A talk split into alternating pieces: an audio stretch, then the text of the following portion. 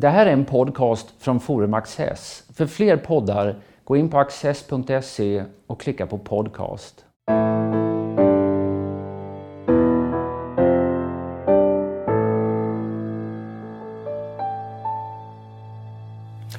Välkomna till Studio Access.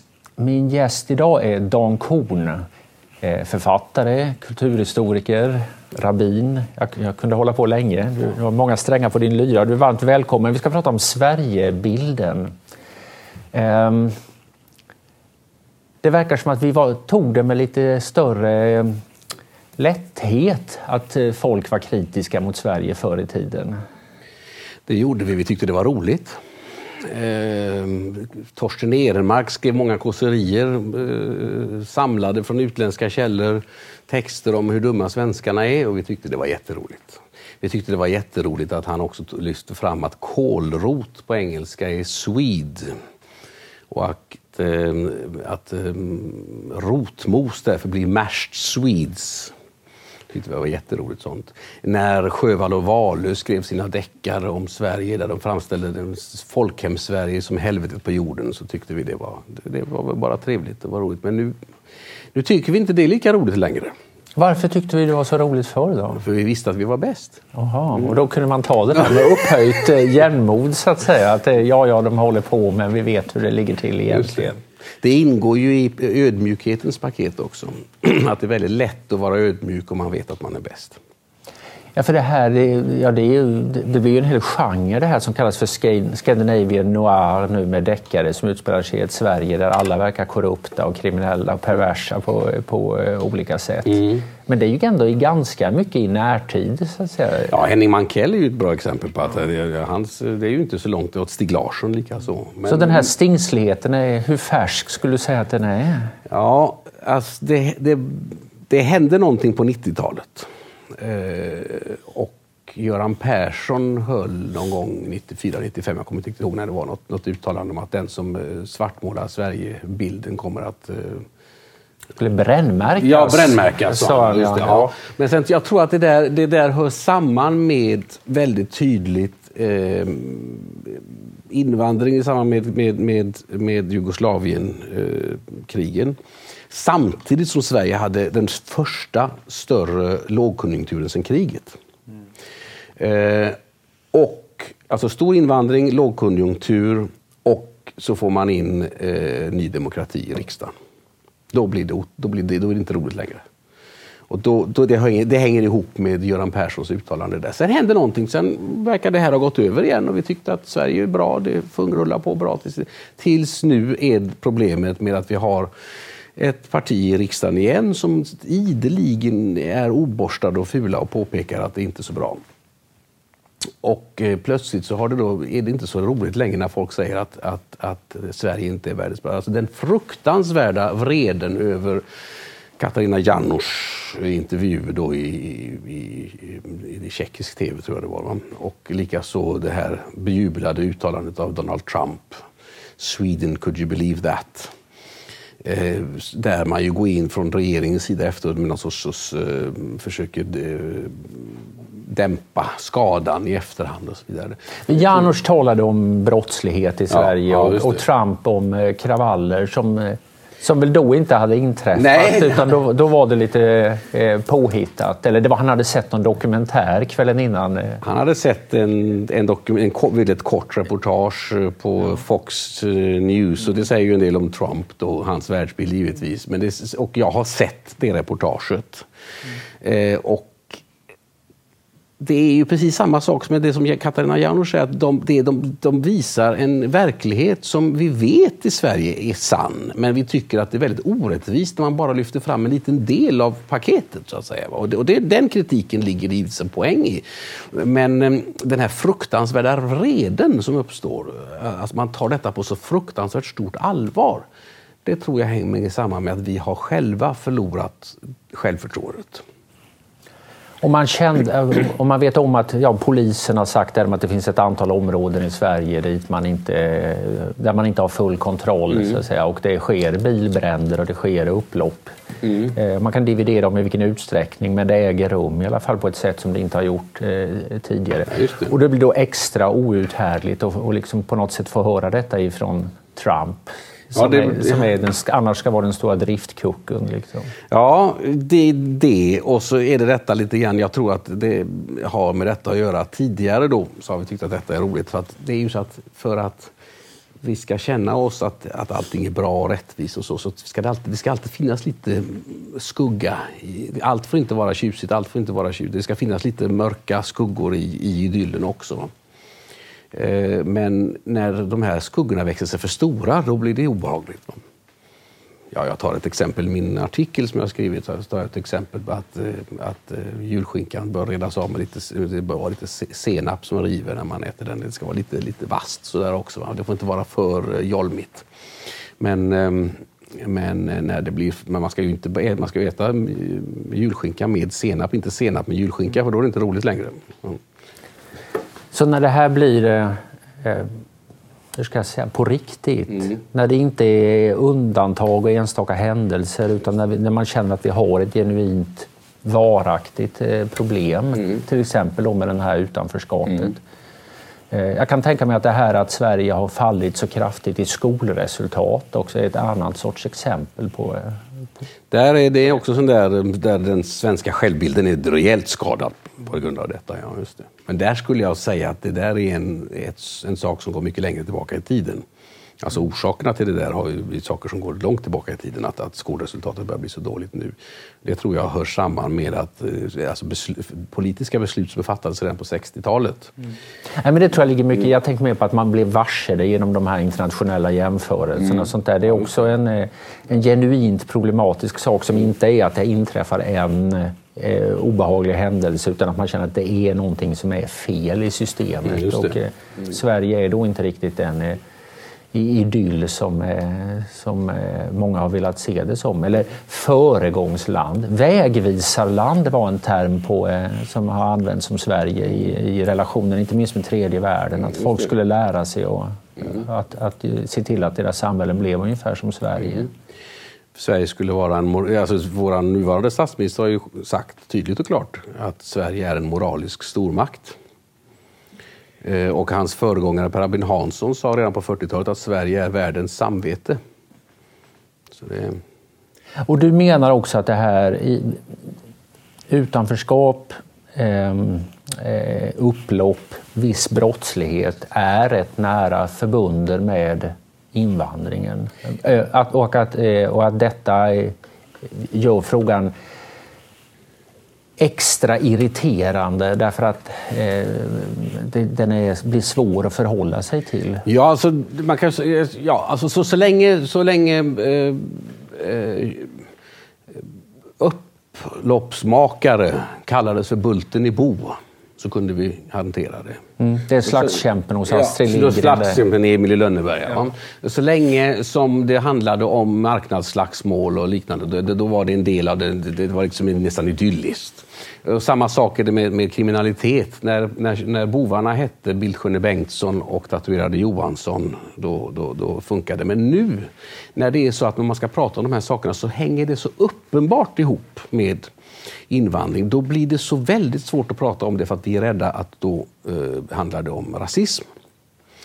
Eh, och om det vore så enkelt så att man väljer ut enbart brottslighet begång, begången av invandrare och enbart ser det ur det perspektivet så kan det ju definitivt vara så att det handlar om rasism och ingenting annat. Men, men det är ju en, om man ska beskriva helheten så kommer man inte komma ifrån detta. Och där tror jag också där uppstår någon sorts tunghäfta.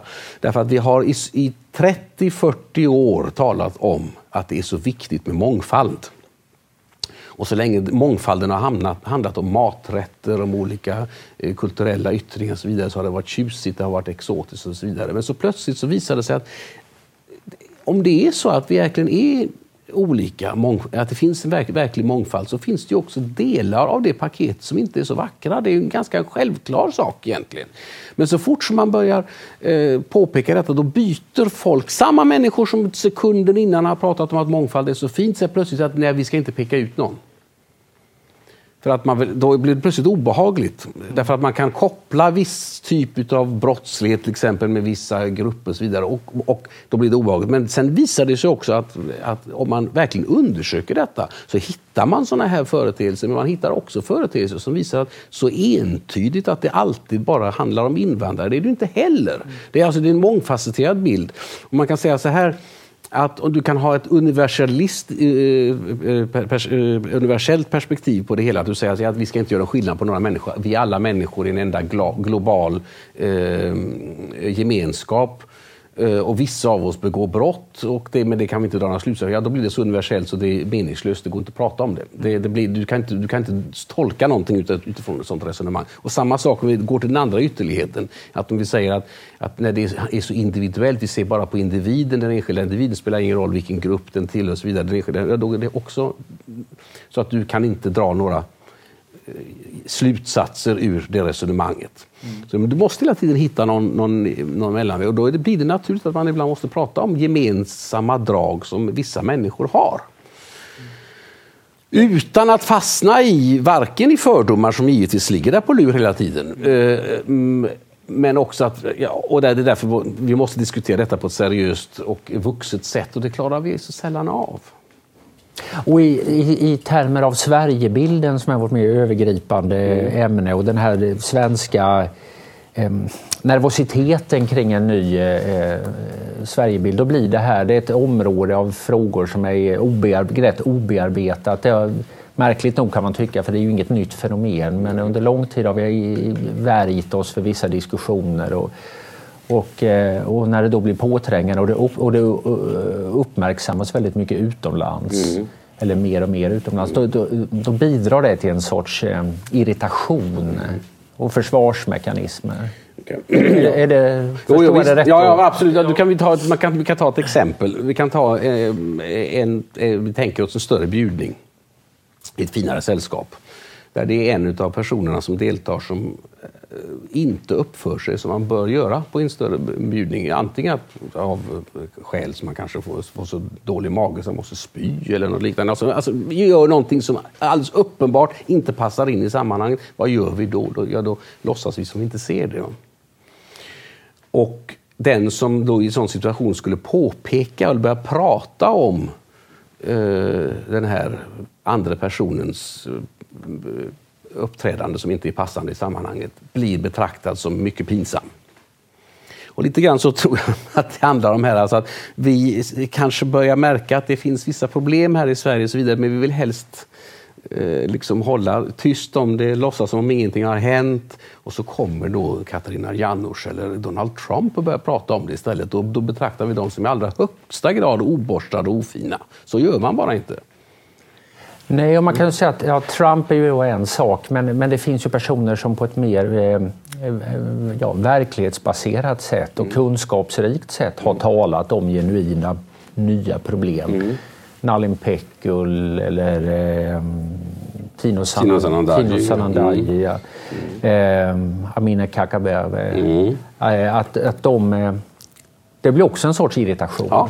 Det är precis. Ja, även Janosch har ju utländsk eh, bakgrund. Ja, de har, all, de har ju alla de som du räknar upp det, de har gemensamt det att de vågar prata om detta därför att, inte kanske därför att, men det, det är, det är, det, det, de har det gemensamt att de har utländsk bakgrund och de är inte rädda för att prata om detta.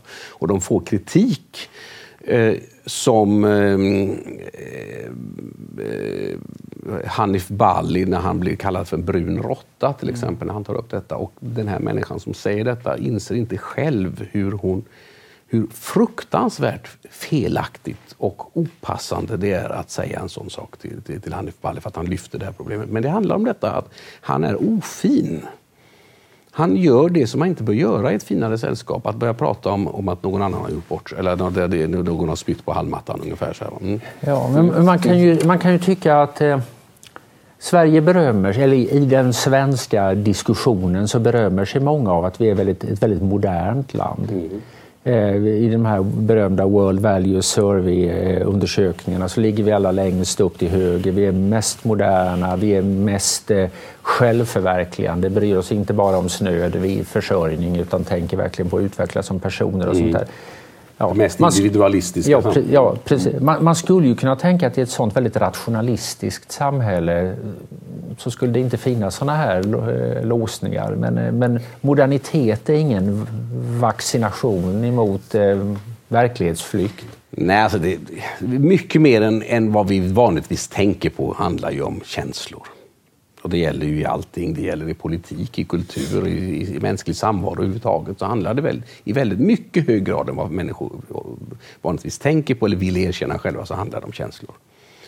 Och det är ju detta begreppet att, att, eh, att göra nödvändigheten till en dygd. Att vi anpassar vårt argument, vår argumentation så att det verkar moraliskt rätt att göra det som vi inser är det enda vi, måste, det enda vi kan göra många gånger. Att eh, vi även bygger på det med en sorts eh, dygd, dygdesamtal och så vidare. De har glömt ta med det i konstruktionen av det där diagrammet. Ja, det har du rätt i. Ja. Om man går in på och tittar på de, alla de här frågorna de, de World Value Study ställer till olika människor i hela världen så visar sig det, blir det ju väldigt eh, intressant och kanske inte alltid rättvist. Eh, de har till exempel en fråga som de har ställt i olika sammanhang. Det är, är du stolt över att vara svensk, eh, tysk och så vidare. Då visar det sig att de mest stolta eh, länderna i världen idag är en del utvecklingsländer i Afrika och på andra ställen. Eh, medan i, i Sverige finns det en ganska stor andel människor som är stolta över att vara svenska. Men det finns en väldigt stor andel som anser sig vara ganska stolta. Och då kan man tänka sig att det handlar lite faktiskt om kulturella skillnader. Det handlar om hur man... De här människorna i, i, i Ghana tror jag var ett av de mest eh, stolta länderna i hela världen. Det kan handla om att det är en kulturell skillnad i att där anses det göra rätt att svara så. Mm. Medan däremot i Sverige så är vi lite ödmjukare så vi säger inte det, vi säger att vi, vi är ganska stolta. Eller så kan man tänka sig att driva det ett steg längre och säga att bara, vi ska inte vara stolta, vi har bara råkat födas här. Det är ja, också ett det. argument man ja. har i, emellanåt. Men där har vi den här, den här paradoxen att vi gärna blir väldigt stolta över att vi är så ödmjuka att vi tycker att vi inte är så bra. Mm.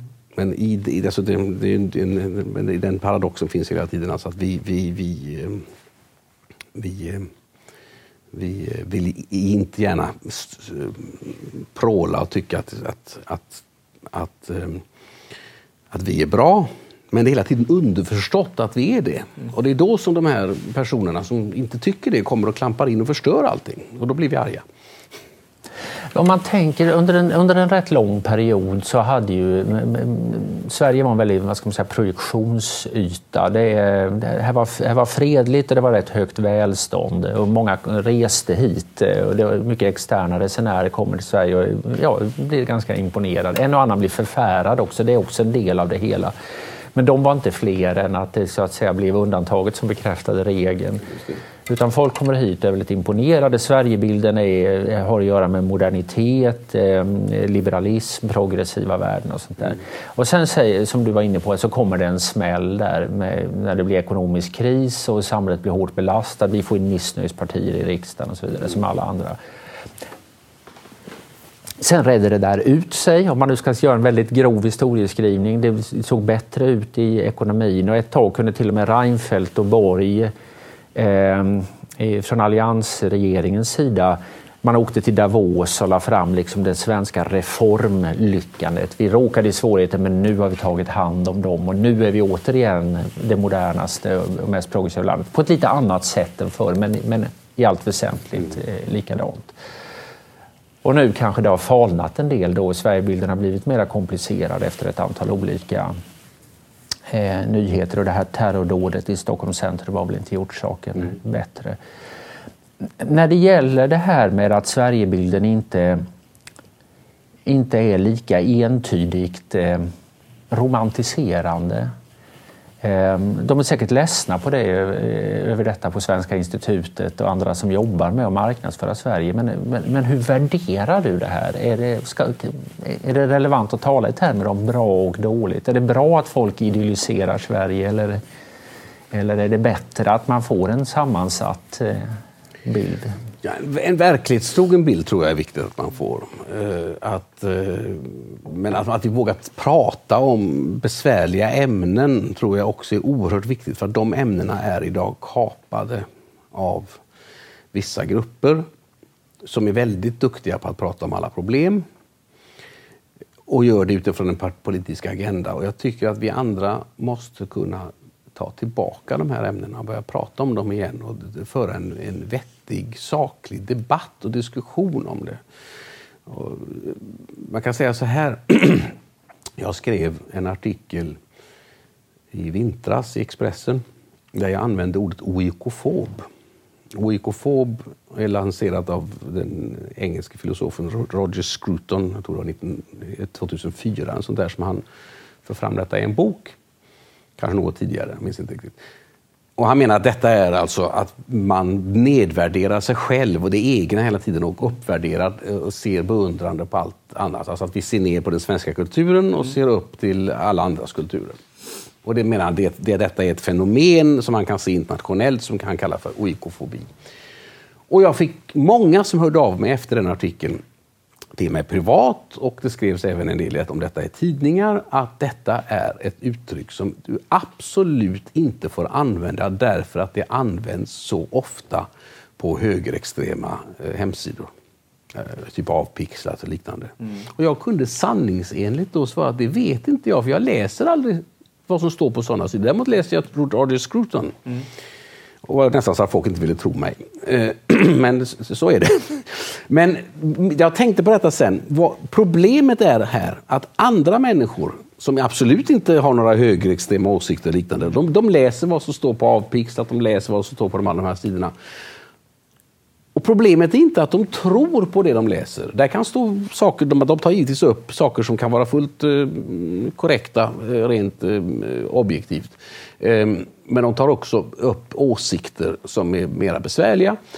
Eh, och problemet är inte att folk tror på vad som står där. Utan problemet är att när det har skrivits någonting där, då blir frågan och ämnet tabu. Då får man inte prata om det längre. Så alltså jag är inte rädd för att journalister läser saker på de här sajterna och tror på det. Utan, räds, utan min rädsla i detta ligger att, de, att ämnen blir tabubelagda och sen får vi tunghäfta, sen kan vi inte prata om detta på ett vuxet sätt. Så, så, du menar att de här extremisterna får en sorts makt att släcka ner vissa. Eh, frågeställningar? Ja, och problemet med det, problemet med det är att då har du inte bara eh, lämnat över eh, pro, alltså problemformuleringen att det är problemformningsinitiativet till dem. Utan du har också lämnat över lösningen på problemen till dem. Mm. För när du menar, jag, jag, jag risk för att lägga ord i din mun här, men om jag förstår det rätt ja. så eh, om man man diskuterar de här frågorna, men inte för att ha något värde att älta dem i sig, utan för att man faktiskt är intresserad av att komma fram till en, eh, ja, en politisk och samhällelig, kulturell sätt att förhålla sig mm. till dem och angripa dem.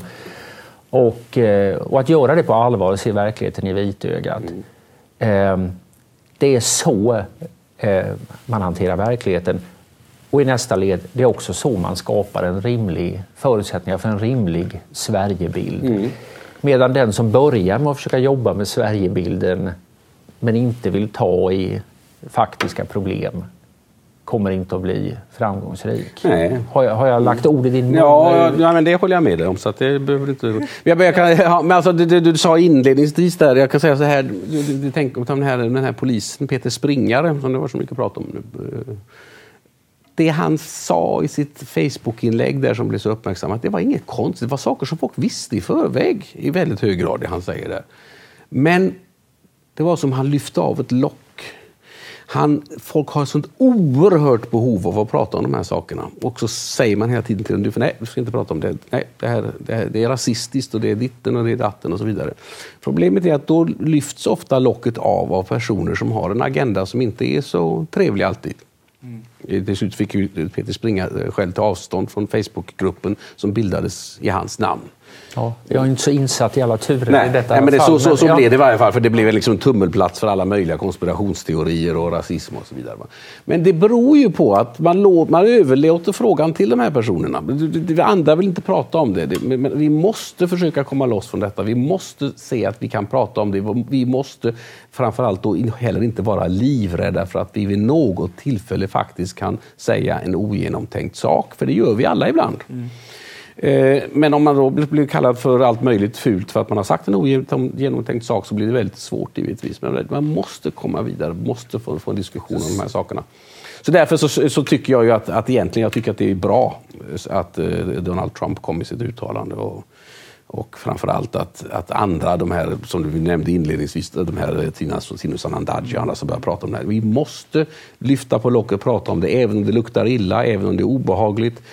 Även om folk i det sammanhanget kommer att säga saker som de kanske kommer att ångra sen och så vidare. Så förs ett vuxet och vettigt samtal. Vi måste, vi måste få komma tillbaka dit. Är det så att Sverige är speciellt med den här eh, tabuiseringen? Att, eh, och överhuvudtaget det här att man bryr sig så mycket om det här med Sverigebilden. Återigen, att andra inte bryr sig om Sverigebilden är en sak. Men jag, menar, jag har aldrig hört någon tala om Belgienbilden eller Slovenienbilden eller någonting sånt här. Det kanske finns eh, liv, livliga sådana debatter i de länderna. Men det, jag har en känsla att Sverige är extra eh, angeläget om att vara omtyckt. Ja. Att, att är svensk offentlighet i någon vid mening, där finns en extra eh, stark känsla av att vi måste vara omtyckta av andra och gillade av andra. Vad- Tror du det är så? Mm. Ja, det är du det, har absolut. mycket internationella erfarenheter. Ja. Det, så är det. Alltså, det finns ju en, eh, finns en känd bok, eh, Ma- Marcus W. Childs eh, Sweden, The Middle Way. Jag tror den var 1936 den kom. Men I varje fall så har jag har ett ex av den där boken hemma i bokhyllan som är utgiven det året. Och där står det, på första sidan så står det i alla upplagor, det redan har kommit ut av den. Och det kom alltså en upplaga per månad den våren. Och den fortsatte komma, det trycktes nya upplagor in på 60-talet. Eh, Detta har svenskar gillat. Vi har sett vi är ett föredöme i världen. Det är ganska intressant. Alltså, den här boken uppmärksammades mycket i Sverige men den har aldrig översatts till svenska. Ehm, och vi har det här behovet verkligen att vi, vi vill... Vi Vad kommer det sig av? då? Har du någon, det kan- kanske en omöjlig fråga att svara på. Alltså, man måste komma ihåg en sak och det är att vi diskuterar här ett land som om det vore en människa. Ehm, och det är en tradition som går tillbaka. Det gör Rousseau, det gör Kant. Andra diskuterar gärna nationer eller folk som om det vore ett, väsen eller ett djur. Och det är en väldigt viktig skillnad mellan det. Därför att djur eh, följer sina drifter. Medan människor, vi kan kontrollera våra drifter och vi kan resonera och liknande. Så så att jag, jag tror att, att den nationalism som uppstår ibland de som tror på eh, eh, nationen som ett djur som ofta då ha- handlar om geopolitik och där krig är oundvikliga för att djur äter upp varandra. Såna där saker. Det är en helt annan sak vid det vi diskuterar här där, där, där vi diskuterar nationerna som det vore en människa. Därför att människor behöver inte alls gå i, föra krig och liksom, vi kan, behöver inte alls slå på folk på käften och så vidare. Vi kan vara snälla mot varandra istället. Eh, Det är en viktig, det är en viktig sak att komma ihåg i det här sammanhanget.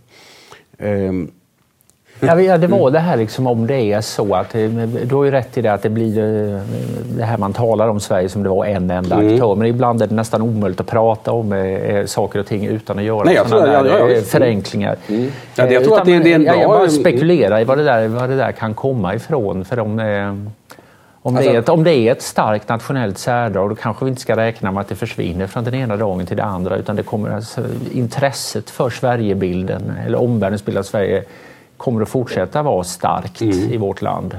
Ja, det är en kombination av, av en uppfattning om att vi är väldigt bra samtidigt som vi på något konstigt vis ändå har ett gnagande dåligt självförtroende i botten. Och jag, och jag tror att det dåliga självförtroendet är ju det som orsakar den fruktansvärda upprördheten över de här Och det är då man vill ha bekräftelse. om och då vill man ha bekräftelse att man är god, att man är bra och så vidare. Och, och, att man liksom, och, och, och, och det, allt det där hänger ju ihop. Den. Så länge man hade ett bra självförtroende då kunde man tycka att det här, sånt här var roligt. Men då odlade man ju samtidigt eh, den svenska skamkulturen. Det är ju, ganska, den har, ja, det är ju inte bara ett svenskt fenomen, det finns i hela Västeuropa, men att man liksom ständigt påminner sig om felaktigheter och dåligheter i historien. Poängterar det på bekostnad av de goda sidorna. Ta, ett exempel kan vi ta i Sverige, har vi ju hela den här debatten om där i stort sett, man tror att 1900-talets svenska historia handlar enbart om att eh, rasbiologi och eh, tvångssteriliseringar och liknande. Inte några positiva saker. Detta var ju en del av paketet, men det var en liten del av det. Men det är en sorts balans man skulle önska sig av medvetenhet om sina brister men också en, en rimlig syn på sina förtjänster. Men just balans, det är svårt. Ja, ja det är svårt. Dan Korn, mycket roligt att ha dig här. Ja.